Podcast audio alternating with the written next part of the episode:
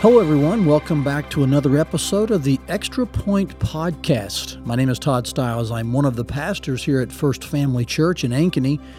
And the Extra Point Podcast is just an opportunity for us to gain some additional insight, to bring some more content uh, to the text that we focused on in the previous Sunday.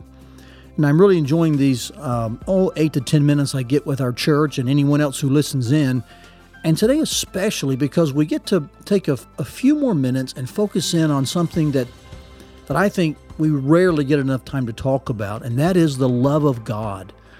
You know, Paul does mention this in the closing uh, section of Ephesians 3, and we couldn't take a long time Sunday to, to just kind of soak it in.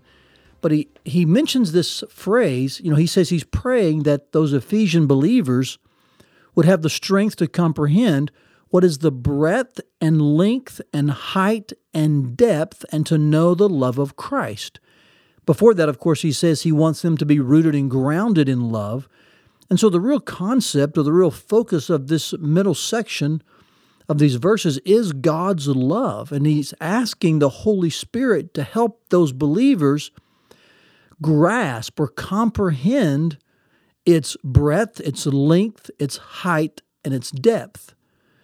And and I just was thinking, you know, wouldn't it be great if we could spend a whole month just talking about these four aspects of God's love and so much more about it? God's love is such a deep, rich, motivating um, truth. In fact, Paul would say in I think it's Second Corinthians, he would say he would say that the love of Christ is what constrains or compels us. So just think with me for a moment, would you? When he asks us to comprehend the breadth of God's love, like how wide is God's love?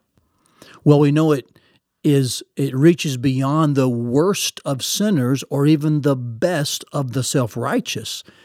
And it's uh, it can be received by anyone on any bit of that spectrum. We're never too wicked to receive it.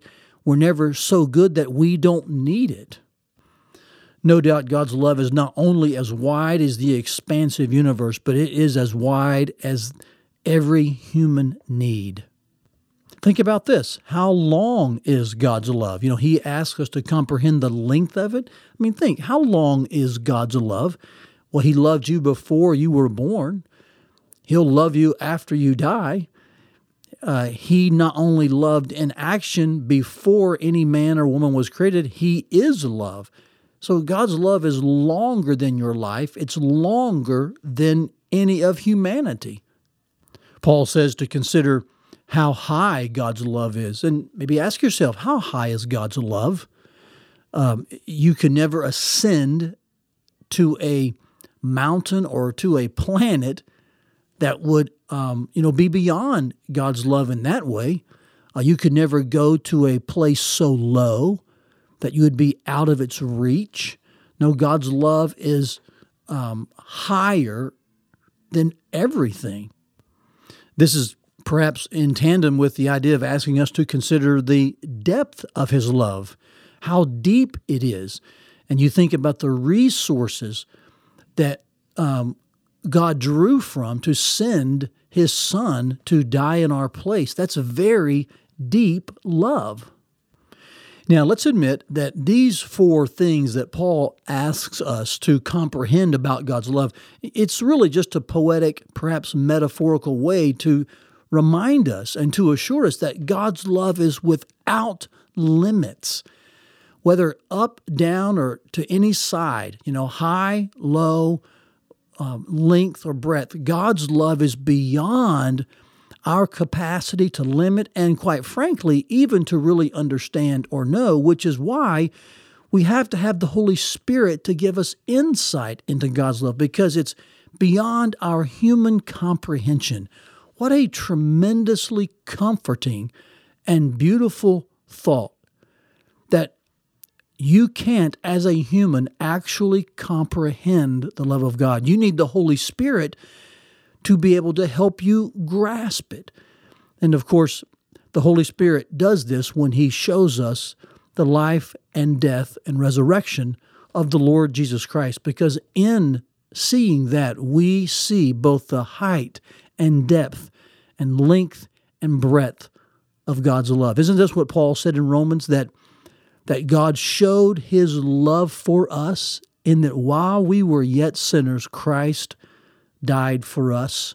The cross is the beautiful focal point of God's love where we see, yes, the height and breadth and length and depth of God's limitless, matchless love. In thinking about this concept of God's love and and its richness, um, my mind went back to a story I'd recently read.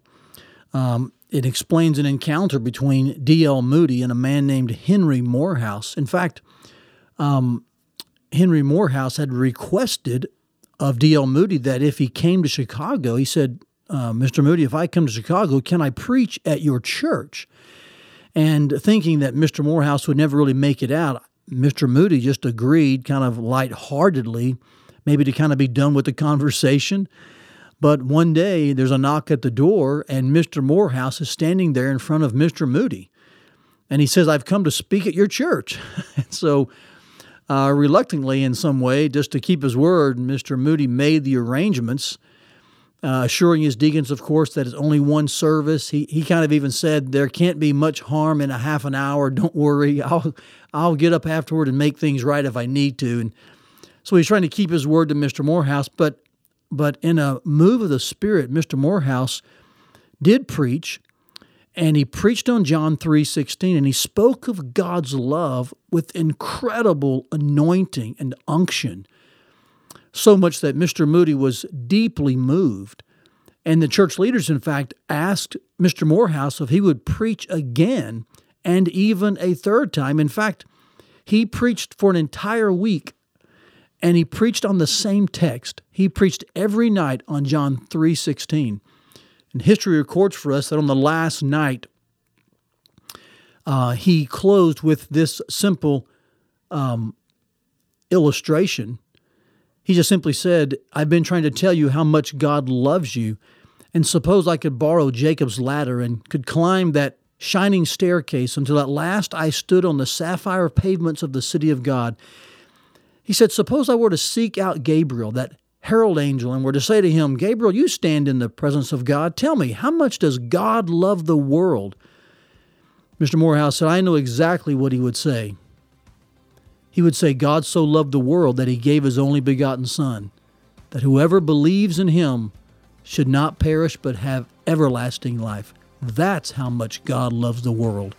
And by simply quoting John 3:16, Mr. Moorhouse wrapped up a week of preaching on John 3:16 every night diving into what is considered by many to be the most beloved verse in the Bible, a verse that expounds for us the length and breadth and height and width of God's love.